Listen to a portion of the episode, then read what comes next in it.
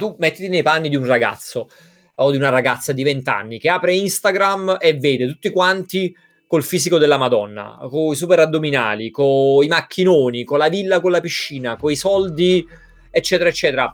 Quello, il messaggio che ti arriva è che tu sei lo sfigato, è che tu sei in ritardo, che tu hai sbagliato, che tu non hai combinato niente della tua vita, che sei un fallito, no, che stai perdendo tempo, eccetera, eccetera. E l'errore di fondo è quello, è che non dobbiamo fare questo confronto non ha senso, perché ogni esperienza è diversa, ogni storia è diversa, no? Ognuno di noi ha dei tempi, delle modalità, degli obiettivi completamente diversi, e quindi nel momento in cui ti confronti a loro ne esci sempre sconfitto, ma è il confronto che è sbagliato. Le uniche persone con le quali ci dobbiamo confrontare siamo noi stessi. Sono Aline Ionescu, ho creato Starters per raccontare la storia delle persone che vogliono lasciare una loro impronta nel mondo, andando a scoprire il perché delle loro azioni, ricavando trucchi e consigli per vincere la quotidianità, perché il successo è una somma di successi. Salve a tutti e benvenuti su Starters. L'ospite di oggi è uno dei growth hacker più importanti sul panorama italiano. Con il suo lavoro aiuta un sacco di startup e aziende a crescere. Lui ha creato anche Growth Program, la prima accademia di growth qui in Italia, ed è anche insegnante di growth hacking alla 24 Ore Business School. È anche un autore, ha scritto infatti 4 libri, tutti bestseller, tra cui l'ultimo, L'arte della pazienza, che avremo modo di trattare anche qui in questa chiacchierata. Signore e signori, vi presento Raffaele Gaito. Benvenuto Raffaele. Grazie mille dell'invito. Mi immaginavo, appena detto signore e signori, vi presento Raffaele Gaito, mi immaginavo hai presentato l'applauso quello finto in sotto, nella esatto, mia testa esatto. È suonato così. Perché ho detto arrivo sul palco, ciao a tutti, sono Raffaele Gaito. Grazie mille dell'invito. Sarebbe veramente figo fare qualcosa in live. Ce lo devi mettere l'applauso finto sull'entrata dell'ospite. Sarebbe qualche episodio provo, vediamo se qualcuno dice ma che hai fatto, ti sei impazzito. Vai, esatto. Se perdi follower sai che sta cosa non è piaciuta ed è una cazzata e te la prendi con me. Come stai invece tu? Dove sei? Bene, no, sto molto molto bene. Io sono a Londra, vivo in Inghilterra, e qui da un paio di settimane hanno anche iniziato un pochino a riaprire e quindi ovviamente no, si respira un po' un'aria nuova, le prime birre, no, al parco, l'arrivo della primavera, pub, le uscite nel weekend, quindi, esatto. Quindi direi bene, cioè dai, al di là del momento storico della cosa, diciamo, mi trovi bene, come dicevi tu c'ho il nuovo libro in uscita, quindi sono anche gasatissimo per varie cose lavorativamente parlando, quindi un ottimo momento. Infatti è un sacco, ma poi la copertina di quel libro veramente bellissima, mi dispiace che adesso non ce l'ho, la mia libreria ha detto te lo portiamo, ancora non è arrivato, quindi spero, perché poi ho letto che su Amazon, ecco, sfatiamo subito questo mito che su Amazon c'è scritto che non è disponibile, ma non è vero, perché è disponibile, no? Confermaci. Quella cosa di Amazon è insopportabile. Allora, non tutte le persone sanno che tu su Amazon una cosa puoi comprarla da più di un venditore, esatto. come succede per esempio per i libri. Se vai sotto il prezzo c'è una piccola scritta che ti dice no, vedi altri 10 negozi che lo vendono. Allora esatto. Amazon non ce l'ha in magazzino e quindi ti annuncia un bannerone gigante non disponibile in rosso e poi sotto sì. piccolo ce l'hanno altri 11 negozi e esatto. In realtà se tu clicchi là puoi scegliere un altro negozio e lo compri da Amazon senza problemi, solo che Amazon lo nasconde volutamente e quindi la gente mi scrive e dice ma come non c'è su Amazon? Però sì, dovrebbe essere disponibile di nuovo da domani, sta finendo alla velocità della luce, quindi ogni volta che Amazon lo mette in magazzino finisce nel giro di un paio di giorni. Dai, speriamo bene, così almeno lo compro anche in tranquillità su Amazon. Aspetto la mia libreria che sono settimane che lo aspetto e che ho detto dai, almeno faccio l'episodio, mi presento con il libro e niente, ancora niente. Che poi veramente la copertina, ripeto, è spettacolare, ma chi l'ha ideata? Grazie, sono contento che ti piaccia perché è una cosa a cui ci tenevo tanto. Allora, la copertina l'ha fatta un'artista bravissima che si chiama Enrica Mannari. Se non la conoscete vi consiglio di seguirla su Instagram, perché lei fa delle robe veramente pazzesche, ha uno stile che io adoro, proprio bello, è una persona con la quale ci troviamo molto in sintonia, anche su altre cose, e lei anche in passato ha fatto delle copertine per dei libri, quindi quando io ho iniziato a scrivere questo libro avevo proprio la necessità di qualcuno, di una persona che riuscisse a riassumere, a concentrare in una paginetta tutto quello che avevo in testa, cioè 200 pagine di contenuto e i deliri di 5 anni sull'argomento nella mia testa in un'immagine, in copertina. E ho detto, questa è una cosa che solo un artista può fare, con la A maiuscola. E allora l'ho chiesto a Enrica, che tipo nel giro di qualche giorno mi ha mandato delle proposte, e una di queste proposte era questa idea fantastica della clessidra con la persona che si arrampica, no? E vede l'orizzonte, non so, è bella. Poi sì, ognuno ci ha letto un po' quello che vuole dentro, e anche questo è potente come messaggio, però a me piace tanto, veramente riassume perfettamente il contenuto del libro. Esatto, dai, allora veramente non vedo l'ora di sfogliarlo e vedere bene cosa c'è scritto, che poi, cioè, proprio i colori, bellissima, veramente bellissima, attrae subito, quindi veramente già, non si giudica un libro dalla copertina, però già dalla copertina va benissimo. Ma invece, parlando un po' di te, no? Come sei finito a Londra? Quando sei andato lì a Londra? Allora, io in realtà sono in Inghilterra da un po', okay, perché sono in Inghilterra da 5-6 anni, non mi ricordo di preciso quando, comunque diciamo da qualche annetto. Però prima di vivere a Londra vivevo a Cambridge, quindi non sono sempre stato qui, okay, su Londra, ero a Cambridge. E in realtà mi sono spostato a Londra tipo la settimana prima dell'inizio del lockdown, quindi inizio 2020, tipo marzo, quel periodo lì. Infatti è stata un'esperienza traumatica fare il trasloco in pieno lockdown. Poi era il primissimo lockdown, quello veramente super rigido, no? Sì, quando, l'anno scorso, quando, bello potente. Quello del 2020 che ce lo ricorderemo a vita. E quindi io mi sono trasferito a Londra proprio pochi giorni, sono entrato in casa e il giorno dopo tipo hanno chiuso tutto, sono arrivato giusto in tempo. Quindi a Londra sono da poco più di un annetto, oggi che stiamo registrando così a fine aprile, però in Inghilterra sono da un po' di anni, ma prima appunto ero a Cambridge. Bello. Ma come sei andato poi in Inghilterra? Perché dall'accento campano dovresti essere, no? Dici, esatto. Non ho l'impressione di avere l'accento di Oxford, è questo che mi sta dicendo tra le righe. Non tantissimo. E forse l'avrò perso spostandomi a Londra. Sicuramente. Lo fa tra Londra e Cambridge l'hai perso. È troppa pizza che mi fa sto effetto. Perdonami, io dico una valanga di cazzate durante le interviste. No, stavo dicendo... Sì, sono campano, io sono della provincia di Salerno, però in realtà ho sempre viaggiato tanto e sempre adorato poi proprio fare esperienze all'estero, anche prima dell'Inghilterra, diciamo, ne ho fatte altre, è una cosa che mi ha sempre stimolato tantissimo. In particolar modo sono qui in Inghilterra perché ho seguito mia moglie, che per motivi lavorativi si è spostata qui, e tra i due sono quello, no, col lavoro più flessibile, alla fine posso lavorare un po' dove mi pare, la fortuna di fare questo tipo di lavori, e allora, diciamo, dopo aver fatto un po' di tempo a distanza, e ho detto, amo, basta, mi sono rotto il cazzo, vengo io a Londra, e quindi ho preso il mio computer, esatto, i tuoi libri e via, esatto, e sono venuto qui, quindi diciamo per amore, ecco, il motivo più vecchio del mondo. Spettacolo. Parlando un po' di te, no? Tu so che hai fatto ingegneria informatica Ho fatto informatica, non ingegneria informatica. Sì. Ok, e come questa è una cosa alla quale teniamo tantissimo, perché sono... adesso non più, no? Quando cresci poi non te ne frega più nulla, però ai tempi all'università erano proprio quelle cose... Cioè si litigava da morire con gli ingegneri, quindi era proprio odio...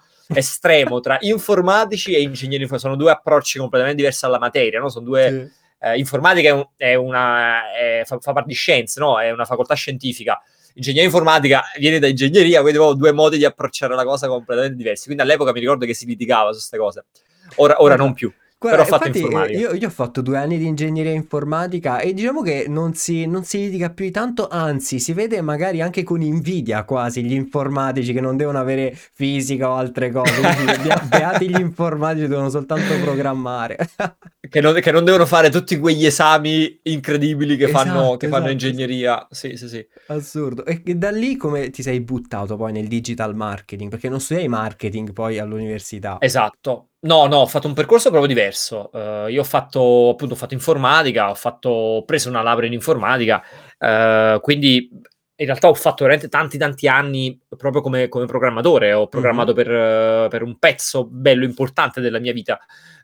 Forse la cosa che, diciamo, la cosa che ha fatto la differenza, che all'epoca mi ha aiutato tanto e poi mi ha permesso di fare un percorso molto diverso, è stato il fatto che io fin dal primo anno di università ero veramente un ragazzino, facevo già impresa, okay, avevo insieme a degli amici una piccola realtà che facevamo siti web, niente di particolare, però diciamo una di quelle cosine che lanci così per pagarti gli studi universitari quando sei ventenne, no? Per certo. Comprare i libri e le uscite al pub. Il side job dell'università. Esatto.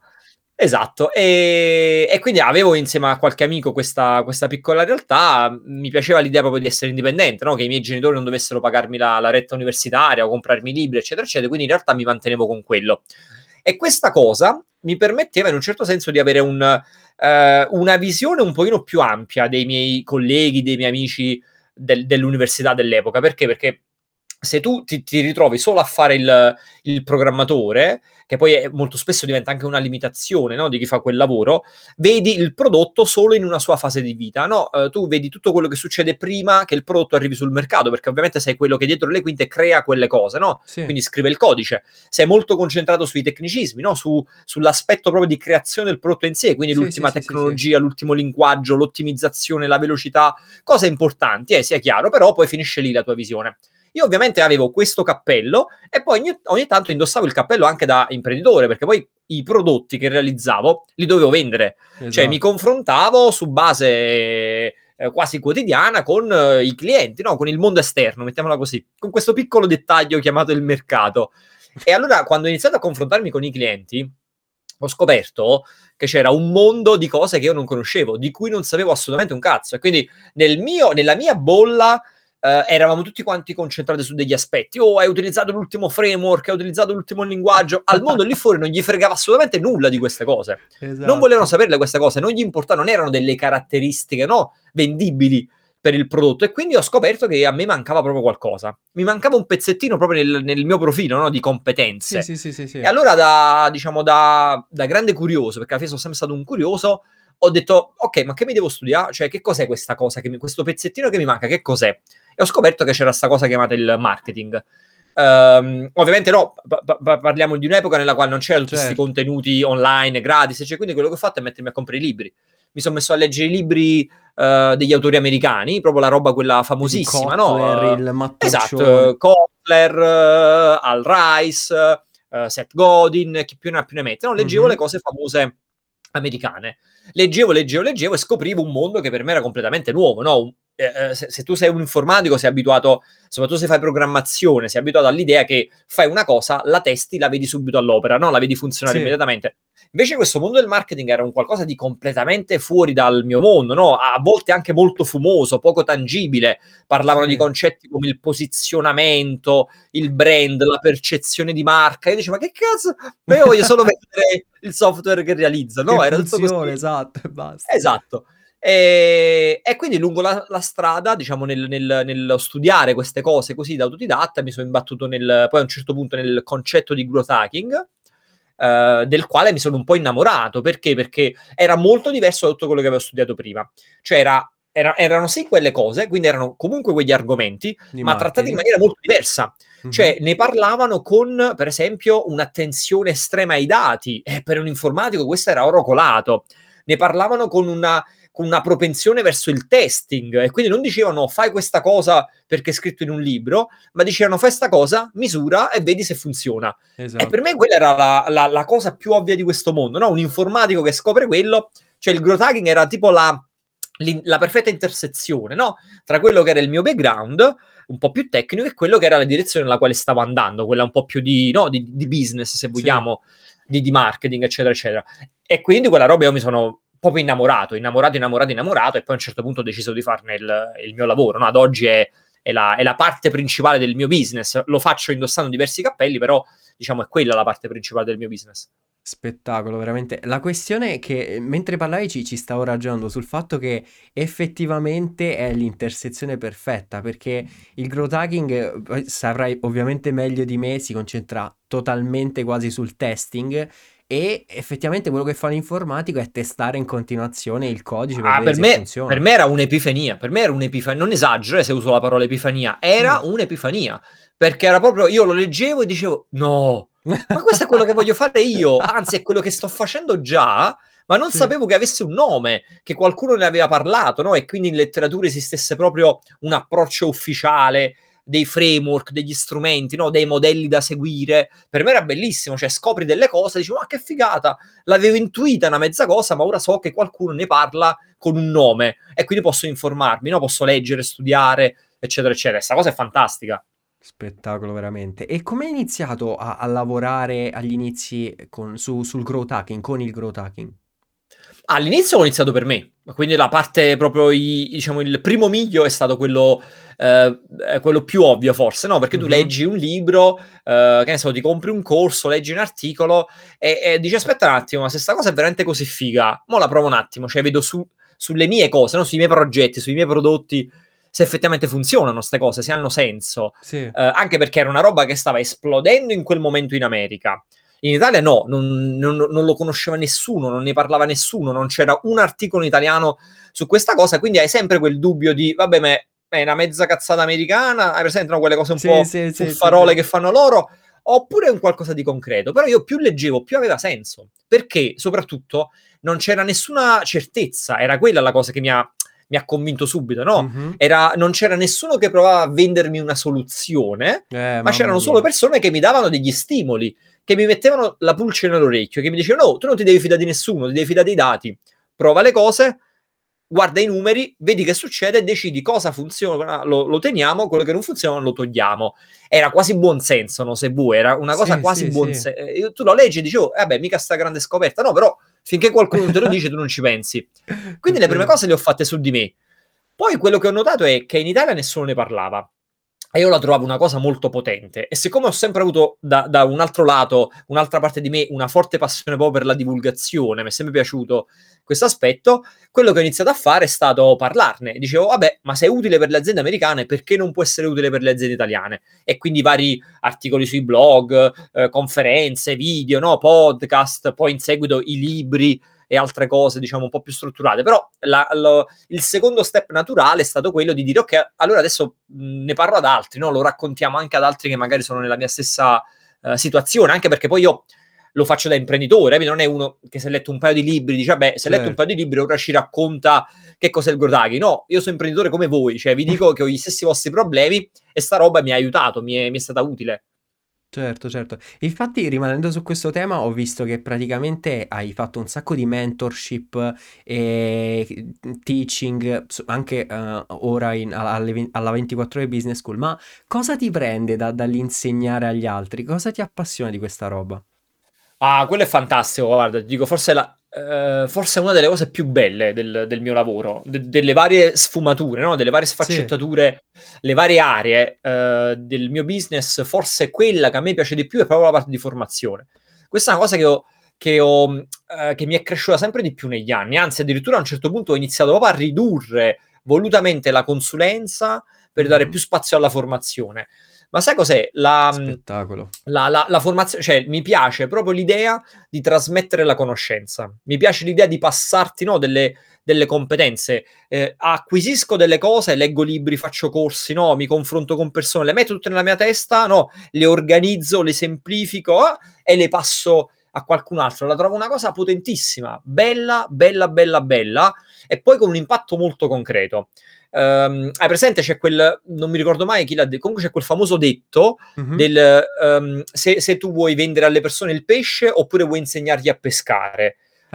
Si usa questa bellissima metafora. Ecco, io ho sempre preferito insegnare alle persone a pescare invece di vendergli il pesce. Se ti insegno a pescare, dopo sei autonomo, no? Sei libero, sei indipendente. La parte bella della formazione è questa.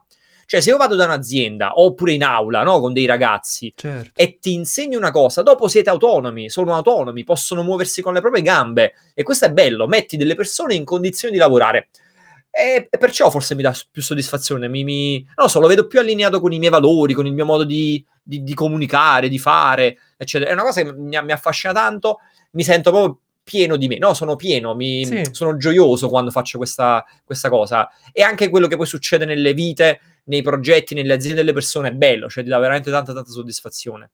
Sì, anche perché poi non solo aiuti magari anche te stesso a consolidare, no, le tue conoscenze, ma nel pratico poi aiuti qualcun altro a risolvere dei problemi. È fighissima sta roba.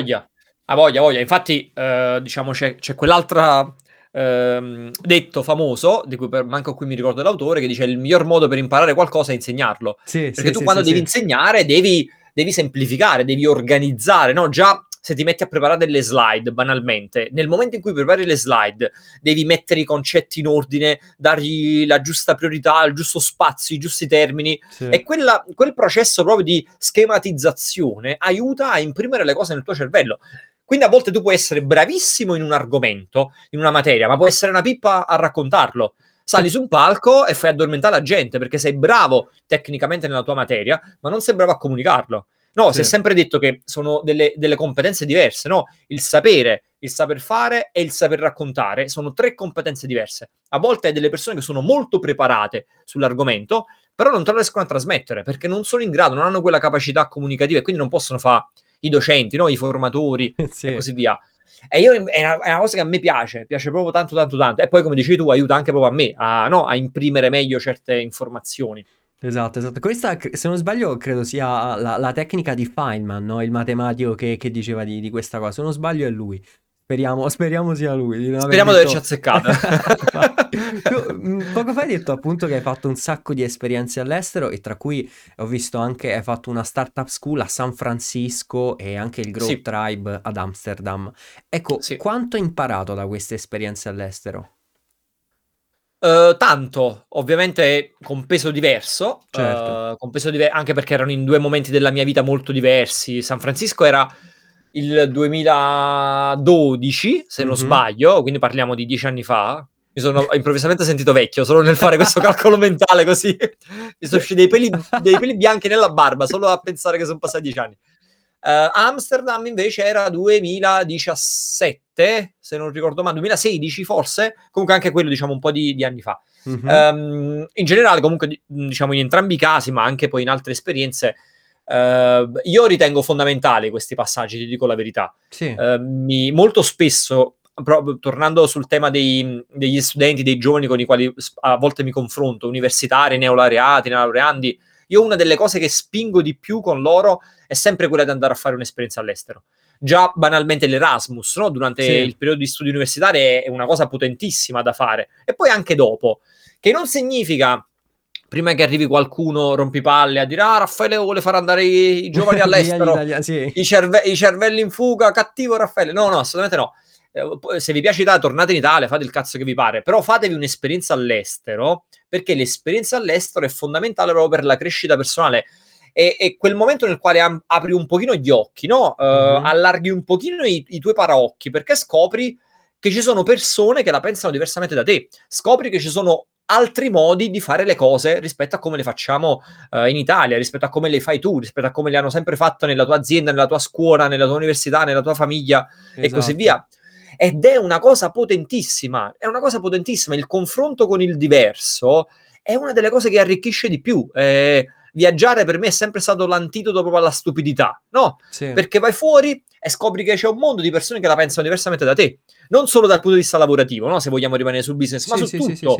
Quando scopri che hanno un modo di mangiare diverso, hanno un modo di, non lo so, cantare diverso, di socializzare diverso, di bere, di pregare, di dormire, tutto, no? E allora scopri che le cose sono relative, e questa è una cosa importantissima un concetto importantissimo da apprendere nella vita quando c'è una certa età, e prima l'apprendi meglio è, perché così dopo non diventi uno stronzo, e dopo con l'età è difficile cambiare idea su certe cose. E anche lavorativamente parlando è molto potente, perché tu vai fuori e dici aspetta un attimo, e quindi le cose si possono fare anche diversamente. E se decidi di tornare in Italia perché magari ti piace l'Italia e vuoi lavorare lì, e uno poi può applicare quelle cose, no? Può portare quelle conoscenze, quel know-how acquisito e dire ragazzi aspettate un attimo, io ho fatto 2 anni in Germania e in realtà ho visto che in Germania sta cosa la fanno diversamente, funziona, a me convince di più. E provi un approccio diverso, senza parlare poi del valore proprio del network, no? Della lingua, ci sono 1000 vantaggi. Però questo secondo me è il principale sul quale proprio io spingo tanto quando parlo con dei ragazzi, con degli universitari e così via.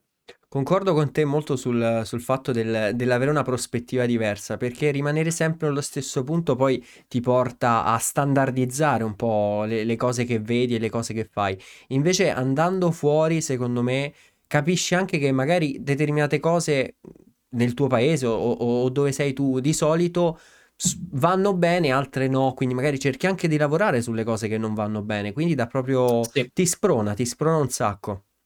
Assolutamente, assolutamente. Sì, no, è potentissima come cosa, assolutamente. Tu lì a San Francisco come ci sei andato? Perché effettivamente hai detto prima era un sacco di tempo fa, quasi dopo la laurea, no? Subito dopo la laurea. Era una startup school dove in pratica loro cosa facevano?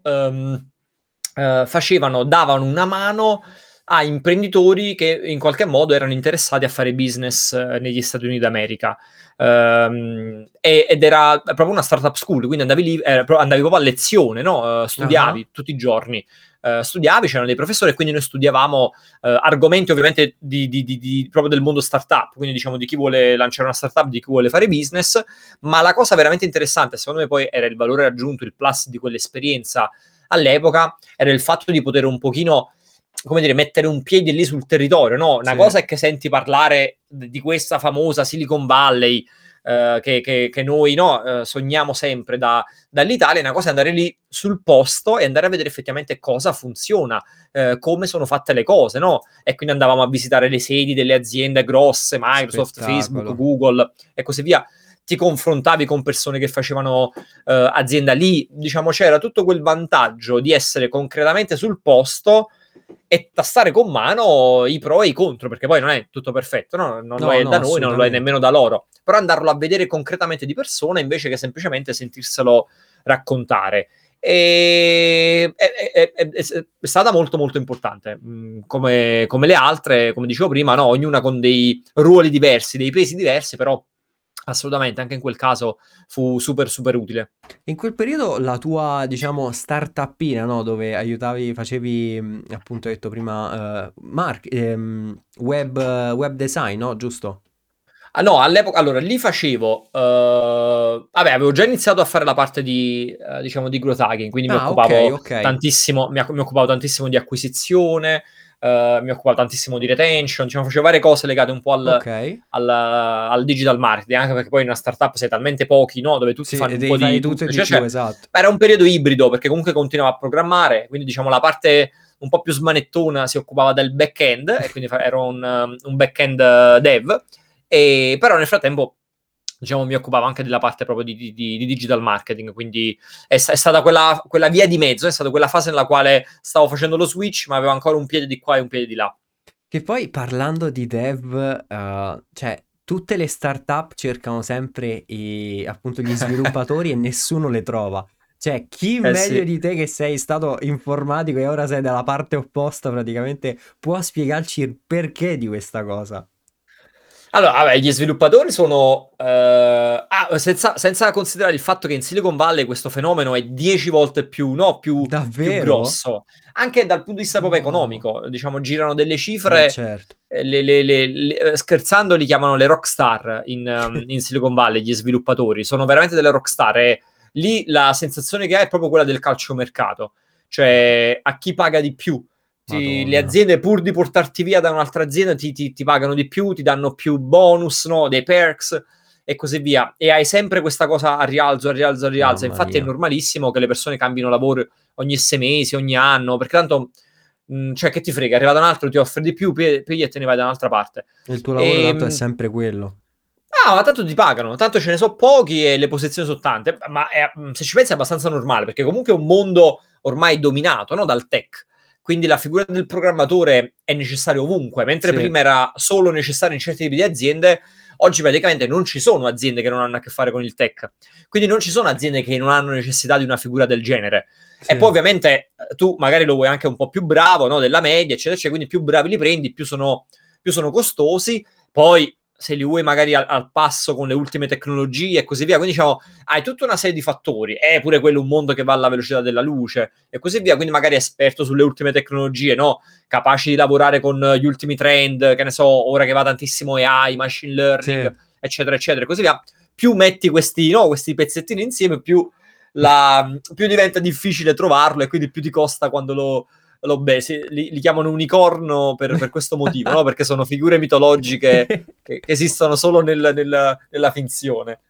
Madonna, e perché secondo te effettivamente poi perché poi l'università, l'ha visto anche molto meglio di me, ci stanno i ragazzi che studiano informatica, ma poi effettivamente alcuni fanno fatica a trovare lavoro.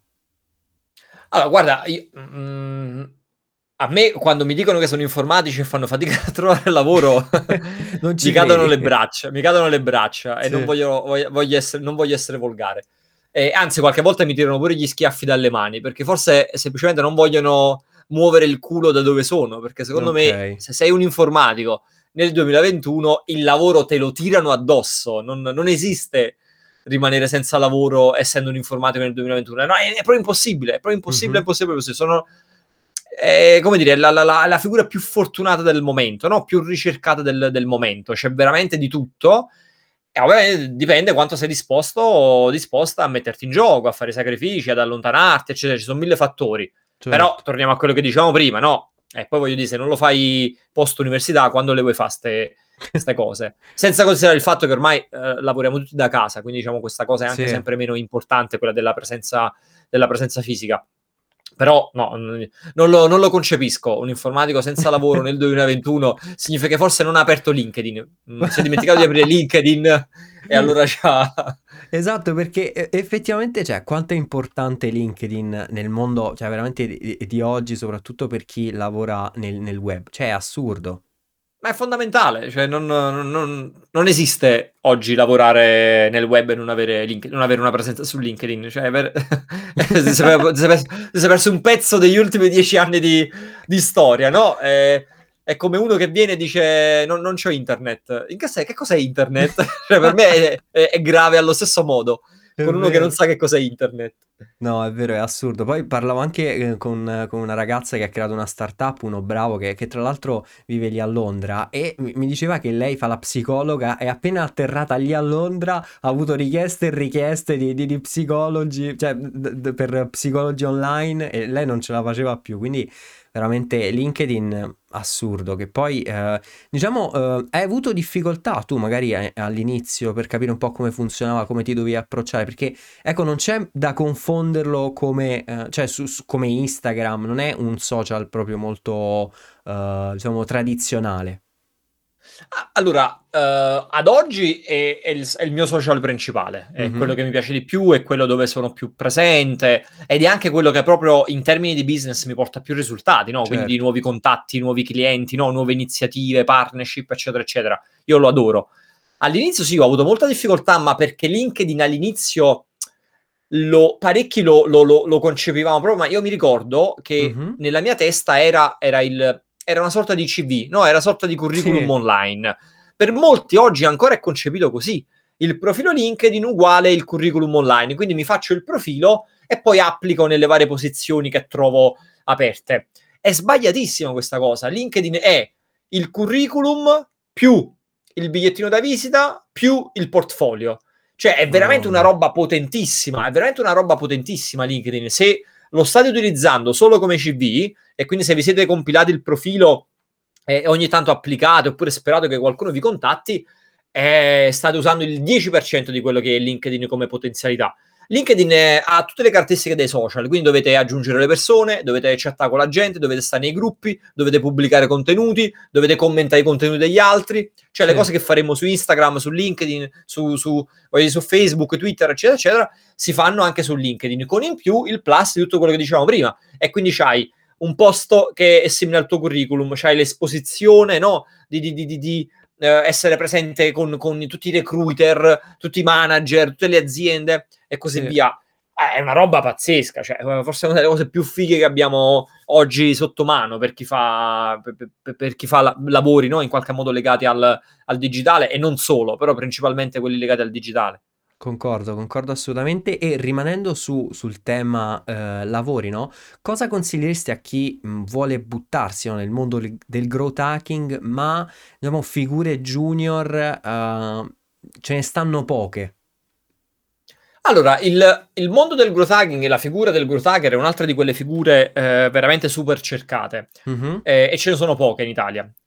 Io ti dico, solo in questo momento c'ho 2-3 aziende, per esempio, che mi hanno dato proprio compito di trovargli delle persone da assumere, e non riusciamo a trovarle, e quindi, cioè, è uno di quei lavori veramente dove c'è tantissima roba.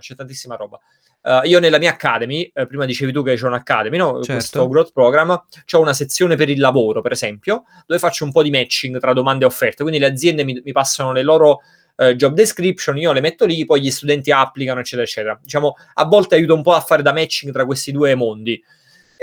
Se devo dare qualche consiglio a chi vuole iniziare, io consiglio comunque sempre di andarci con le pinze. Okay. Ovviamente il mio obiettivo non è quello di no, adesso devo vendervi il growth hacking, convincere tutti quanti a fare growth hacking. Approcciatelo un passettino per volta. E il primo step, secondo me, io lo vedo su 3 step questa cosa. Il primo passo, visto che abbiamo una valanga di contenuti gratuiti, quindi articoli, podcast, video YouTube, tutorial, chi più ne metto, webinar, iniziate da lì. Cioè, iniziatevi a leggere un po' di cose, a guardare un po' di cose, la roba che si trova gratis online, perché quello sì. è il primo termometro per capire ma sta roba mi piace, non mi piace, esatto. Mi intriga, sono disposto ad investirci qualcosa, così non dovete spendere soldi. Quello lo fate a zero, proprio completamente gratis. Il secondo step è quello un po' più professionale, no? Un po' più voglio addentrarmi, magari vi comprate qualche libro. E anche qui, se non leggete l'inglese, oggi fortunatamente abbiamo una valanga di libri anche in italiano, sia libri di autori, anche i miei tra l'altro, sia libri di autori italiani, ma anche libri di autori americani che sono tradotti in italiano, quindi c'è molta roba anche per chi vuole iniziare a studiarlo. E lì magari l'investimento è un po' più piccolino, che ne so, 50-100 euro, mi compro 4-5 libri, provo un po' a capire se sta roba mi piace. Certo. Se anche questo step lo superate, allora potete decidere di fare un investimento un po' più corposo, non solo in termini economici ma anche in termini di tempo proprio, no? di effort, di energia, eccetera eccetera. E allora lì avete 1000 scelte a disposizione, no? Da corsi online, academy in aula. Io c'ho una mia academy, che è quella che dicevamo prima, che è un'academy online, però diciamo oggi ci sono anche tanti posti dove studiarla in aula. Io per esempio quando sono stato ad Amsterdam sono stato in Growth Tribe, che è una famosissima academy, forse la più importante d'Europa, di growth hacking. E quindi chi volesse, se volete farvi un'esperienza all'estero e volete investire qualche soldino, io consiglio sempre quella, andatevene in Olanda, andate a studiare ad Amsterdam, che è la capitale europea per questa materia. Anche a Londra ci sono belle cose, però Amsterdam è il top. Oppure appunto alternative come la mia Academy online, oppure corsi online, cioè c'è veramente tante cose. E lì però l'investimento diventa un po' più grandicello, no? Quindi perciò lo fare su 3 step. Cioè arrivate all'ultimo step solo se veramente sta roba vi piace, vi ha convinto, volete fare nella vostra carriera e così via. Altrimenti il rischio è solo quello di sentire la buzzword del momento, mi ci tuffo dentro e poi dopo 3 mesi mi sono già annoiato. Sì. No, è vero, sicuramente il fatto dei 3 step è fondamentale, perché soprattutto adesso, no, che hai lavori che nascono e crescono da un giorno all'altro, devi un po' testare, no? E capire, appunto, testare quello che ti piace. Ma diciamo, dopo aver fatto magari questi step dove hai la base teorica, ce l'hai, no? Dove andare a proporsi? Perché non so, la figura del growth hacker secondo me è comunque una figura molto importante, quindi forse come figura junior viene un po' vista come inesperta. Confermami questa cosa. È vero, ma la soluzione c'è, nel senso i modi comunque ci sono di fare esperienza. Certo. Sono abbastanza classici, cioè la prima cosa che io consiglio sempre è lanciate qualcosa di vostro. Quello è il modo migliore per fare esperienza, che non significa che dovete fare startup, no, non voglio che tutti quanti diventino i nuovi Facebook, i nuovi Mark Zuckerberg, però lanciate qualcosa di vostro, ma banalmente anche il blog, il canale YouTube, la newsletter, che ne so, il podcast, come in questo caso, dove magari parlo della mia passione, no? Dove racconto un po' le mie cose e così via. Però avere un luogo, no? Una propria casetta digitale nella quale io posso smanettare, mettere concretamente le mani e apprendere le cose che studio in teoria, metterle in pratica. Quindi oggi ho visto, che ne so, come funzionano gli analytics. Bene, vado a casa, cioè il mio sito web, mi installo gli analytics, configuro gli obiettivi, no, mi guardo i funnel, mi guardo i numeri e inizio a toccare con mano le cose. Sì. Questa è un'alternativa. L'altra alternativa è aiutate qualcuno che conoscete. Cioè, avete un amico che sta facendo startup? Ormai tutti hanno amici che fanno startup, quindi pure quello è facile. Fateglielo gratis. Gli dite, oh, senti, Raf, ma per 6 mesi posso venirti a dare una mano con la startup perché sto studiando sta roba, secondo me è figa, voglio fare esperienza e te lo faccio gratis. E ti do una mano a fare, che ne so, gli analytics, ti do una mano a fare gli esperimenti, ti metto in piedi tutti gli A/B test, ti guardo le campagne, che cavolo ne so, tutto quello che gli può essere utile a questa a questa persona. Uh-huh. E terzo, diciamo, l'altra alternativa, diciamo, in ordine di difficoltà le ho messe, guardatevi gli annunci delle startup, perché ovviamente una realtà più grossa raramente cerca una figura junior, certo. Ma le startup sì, cioè magari la startup è interessata a prendervi anche se avete poca esperienza, perché non può permettersi di prendere una figura senior, no, non ce la fa economicamente, e anche perché l'azienda è super giovane, e così via. Quindi le alternative ci sono, cioè nel senso, i modi per fare esperienza secondo me si trovano assolutamente anche qui senza troppi problemi. Perfetto. E invece riguardo le competenze, diciamo che la figura del growth hacker poi deve sapere un po' di tutto, no? Allora, riguardo alle competenze c'è da dire che è una figura molto orizzontale, partiamo da qui.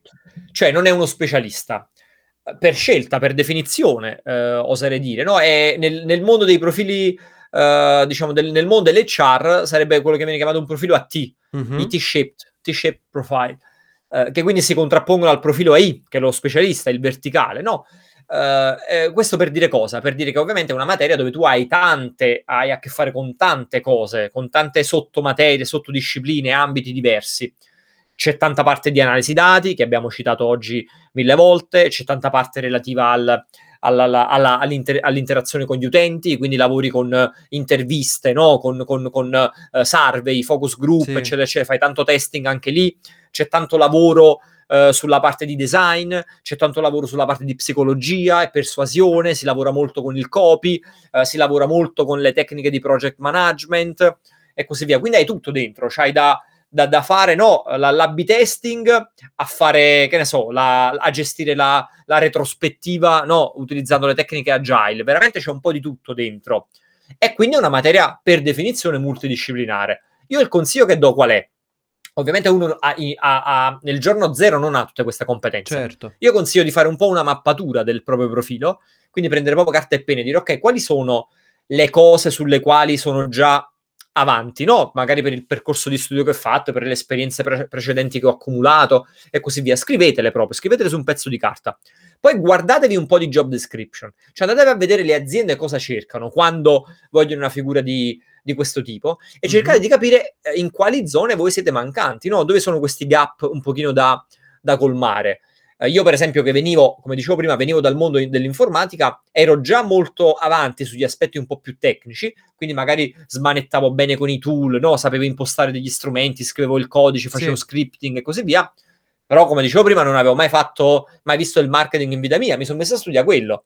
Magari uno che viene dal mondo del marketing non ha mai, che ne so, letto un libro di psicologia in vita sua, allora sa che deve andare a sopperire su quegli aspetti lì, eccetera, eccetera. Quindi sicuramente avrete delle cose sulle quali siete un po' più preparati e altre sulle quali avete bisogno di studiare. Allora sapete che da autodidatti vi dovete mettere e investire del tempo e anche qualche soldino su questi aspetti qua. Ma lo facciamo in maniera molto mirata, altrimenti rischia di mettersi di studiare un po' così a cazzo di cane e non sapere mai cosa è utile e cosa no. Io lo approccerei in questo modo. Esatto, ma che poi veramente il consiglio di andare a vedere i job description di quello che hai detto poco fa si applica a tutto, ci pensavo mentre lo dicevi, cioè è veramente un consiglio assurdo, veramente. Io quando programmavo ancora, una cosa che facevo è durante l'anno mi facevo un paio di colloqui, cioè applicavo per delle aziende ma non per farmi assumere, perché mi presentavo al colloquio ed era l'unico modo che avevo per sapere dove stava andando il mercato, quali erano i nuovi trend, cioè io lo facevo perché ero interessato all'altro, io ero un programmatore, ero un imprenditore, mi interessava sapere dove andava il mercato e quindi vedevo, aspetta, ma gli altri quando assumono programmatori come li cercano? Perché stanno chiedendo tutti quanti Python? Perché vogliono tutti quanti il machine learning? Perché chiedono questa piattaforma o questa tecnologia? Sì.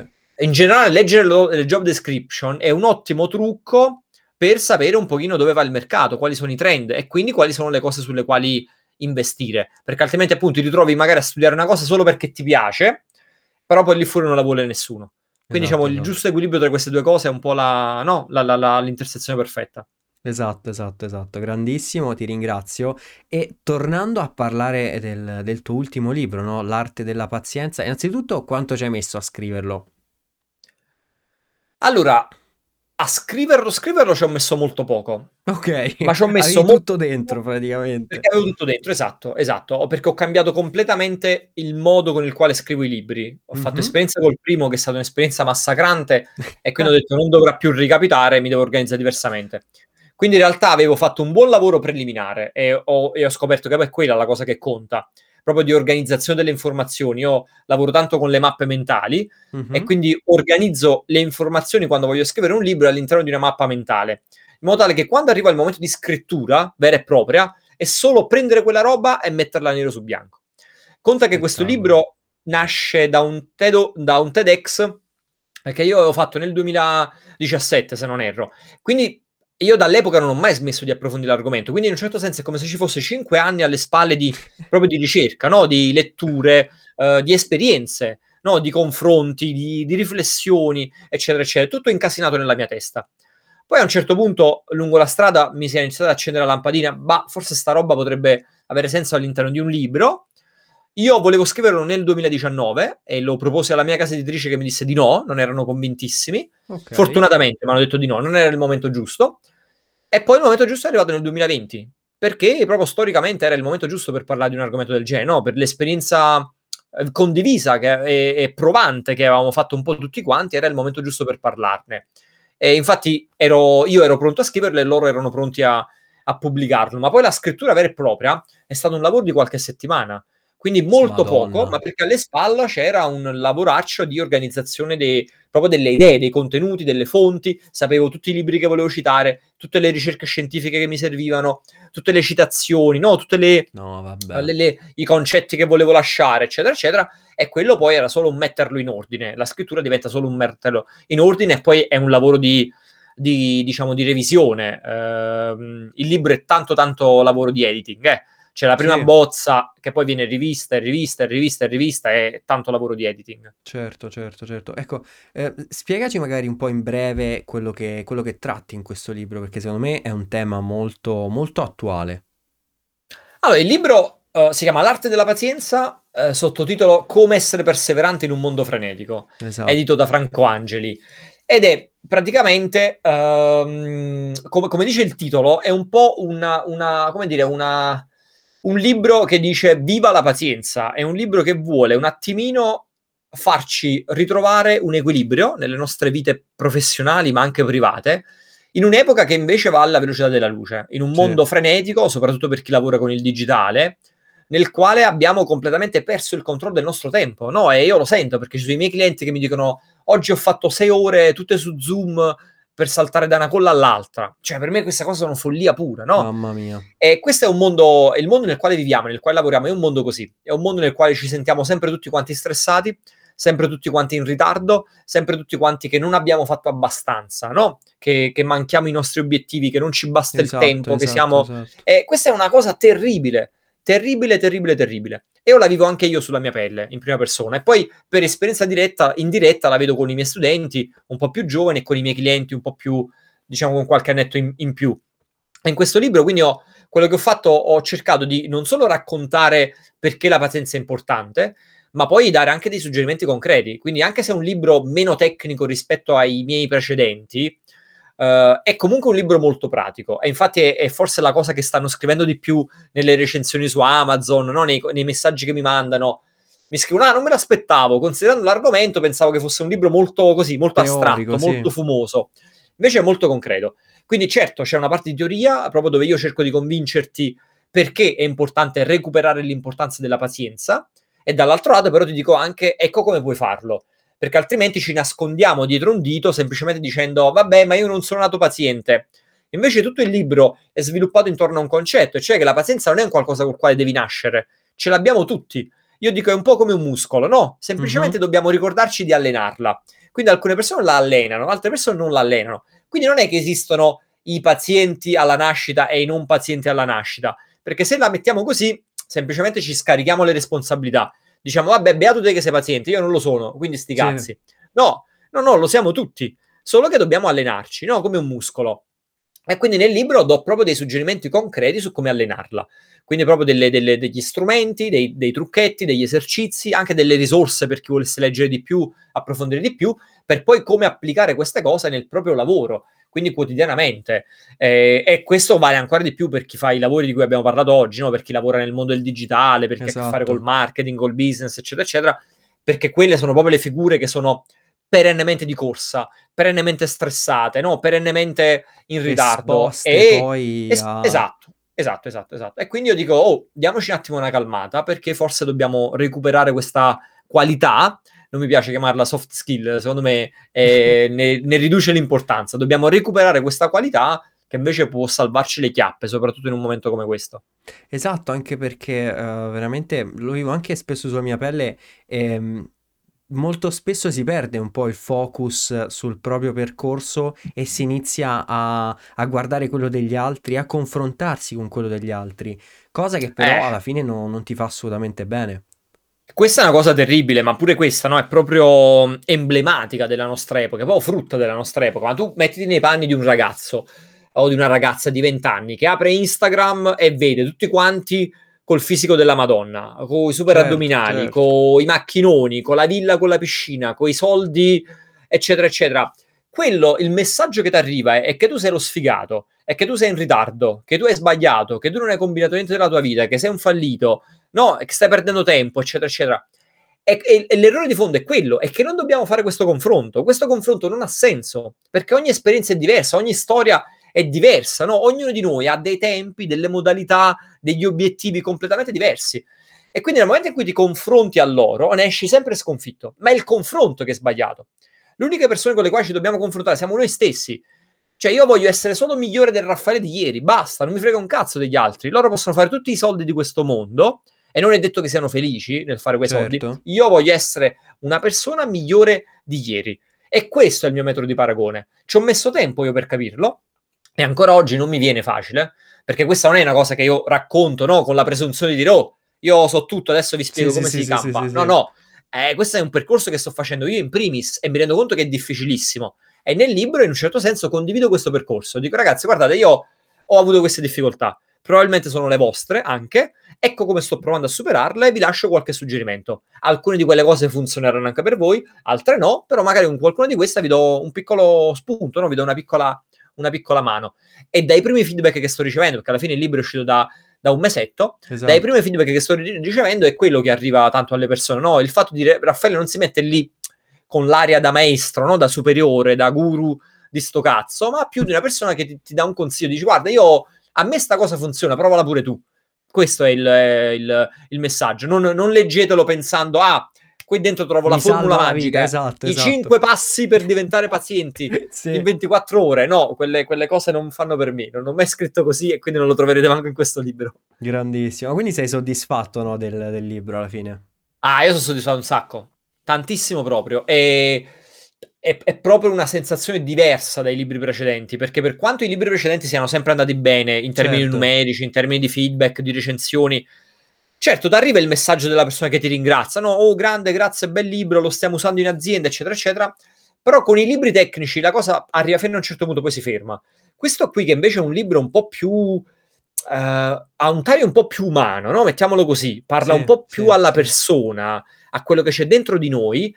I messaggi che mi arrivano sono dei messaggi proprio a volte commoventi. Ci sono persone che mi dicono, è il libro di cui avevo bisogno, grazie, mi hai cambiato la vita, grazie, finalmente ho capito cosa devo fare, oppure avevo bisogno di sentirmi dire questa frase in questo momento, ho più chiaro come devo affrontare il mio futuro, che da un lato ti mette addosso una grossa responsabilità, però dall'altro ti dà una gioia proprio incontenibile, un po' quando prima parlavo di quanto è emozionante fare formazione, è quella stessa tipo di sensazione, di dire mamma mia che spettacolo, sai di poter essere così tanto presente nella vita di una persona con un impatto concreto, ed è una cosa fantastica, proprio una cosa fantastica.